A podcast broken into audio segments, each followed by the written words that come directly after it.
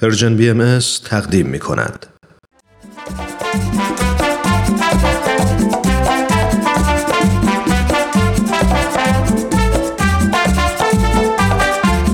و به راستی چه زیبا می‌گوید تهمینه میلانی که من زن بودنم را دوست دارم بانوی سرزمین من اگر تو نیز زن بودنت را دوست بداری و خود را باور کنی یقین بدان که هیچ محدودیتی نخواهد توانست مانع پیشرفت و ترقیت گردد.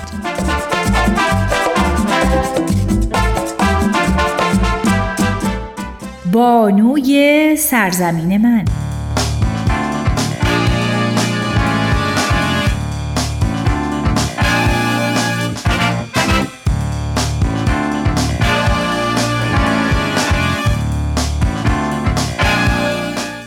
بی تردید خشونت علیه زنان یک مسئله جهانی است. موزلی گسترده که هر ساله میلیون ها نفر را تحت تأثیر خود قرار می دهد. برخی خشونت علیه زنان را تجاوز به حقوق بشر دانسته و آن را از پیامدهای تبعیض علیه زنان و پافشاری بر عدم برابری میان زنان و مردان می دانند. شکی نیست که این نوع خشونت طبعات منفی بسیاری را به دنبال دارد. به طور مثال می توان آن را مانعی دانست برای ریشهکنی فقر، مبارزه با ایدز و یا ایجاد صلح و امنیت در بسیاری از نقاط دنیا.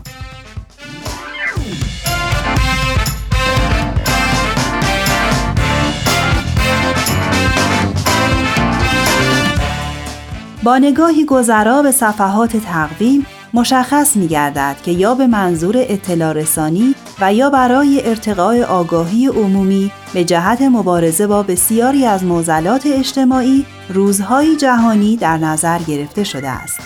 پس برای محو خشونت علیه زنان نیز روزی جهانی در تقویم تعیین گردیده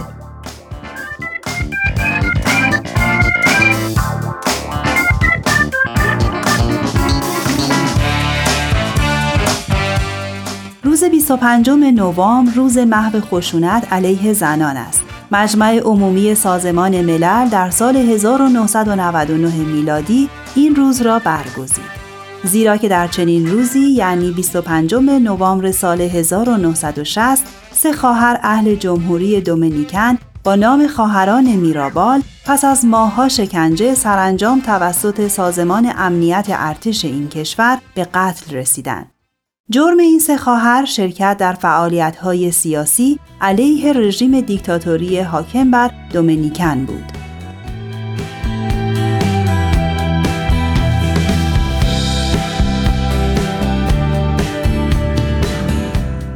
همانطور که در مقاله‌ای در این خصوص می‌خوانیم، در سال 1981 در همایشی که در پایتخت کلمبیا با شرکت مدافعان حقوق زنان در آمریکای لاتین و منطقه کارائیب تشکیل شد، پیشنهاد شد که روز قتل خواهران میرابال به روز نهی خشونت علیه زنان اختصاص داده شود. هدف از این پیشنهاد آن بود که هم ادای احترامی باشد به تلاش و جسارت این خواهران و هم سبب آگاهی افکار عمومی در جهت نهی خشونت علیه زنان گردد.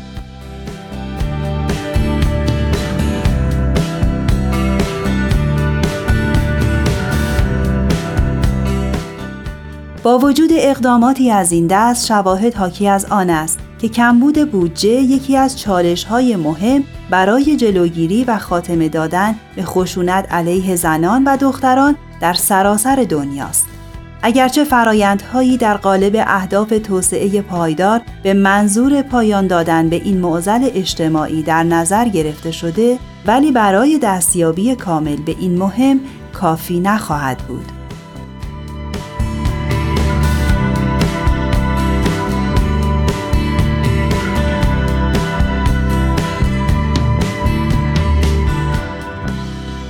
بانوی سرزمین من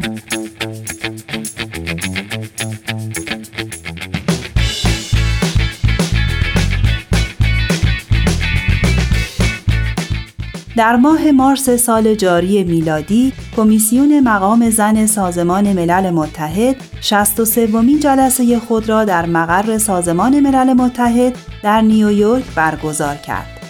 جامعه جهانی بهایی در بیانیه امسال خود خطاب به این کمیسیون بر نیاز به الگوهای مؤثر و مبتنی بر اصول جدید در زمینه حاکمیت، اقتصاد و آموزش و پرورش تاکید کرد.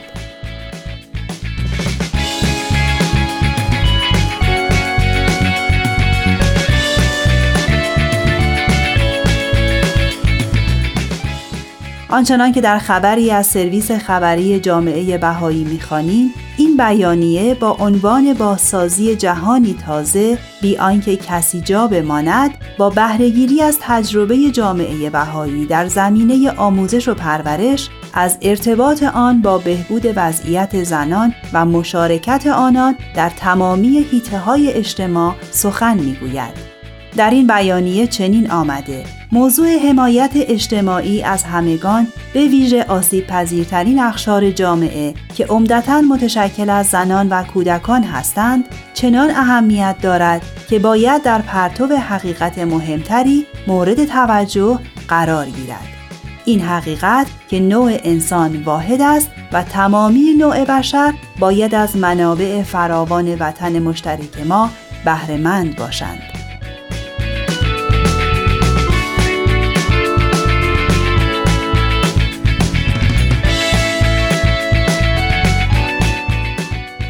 بر طبق بیانیه جامعه جهانی بهایی با توجه به اینکه بسیاری از نظامها و ساختارهای اجتماع دقیقاً به این منظور طراحی شدهاند که سلطه و نابرابری را تداوم بخشند منابع قابل توجهی باید صرف یادگیری ساختار کاملا جدیدی از اصولی گردد که مدل‌های مؤثر حاکمیت، آموزش و پرورش و اقتصاد را بیان می کند.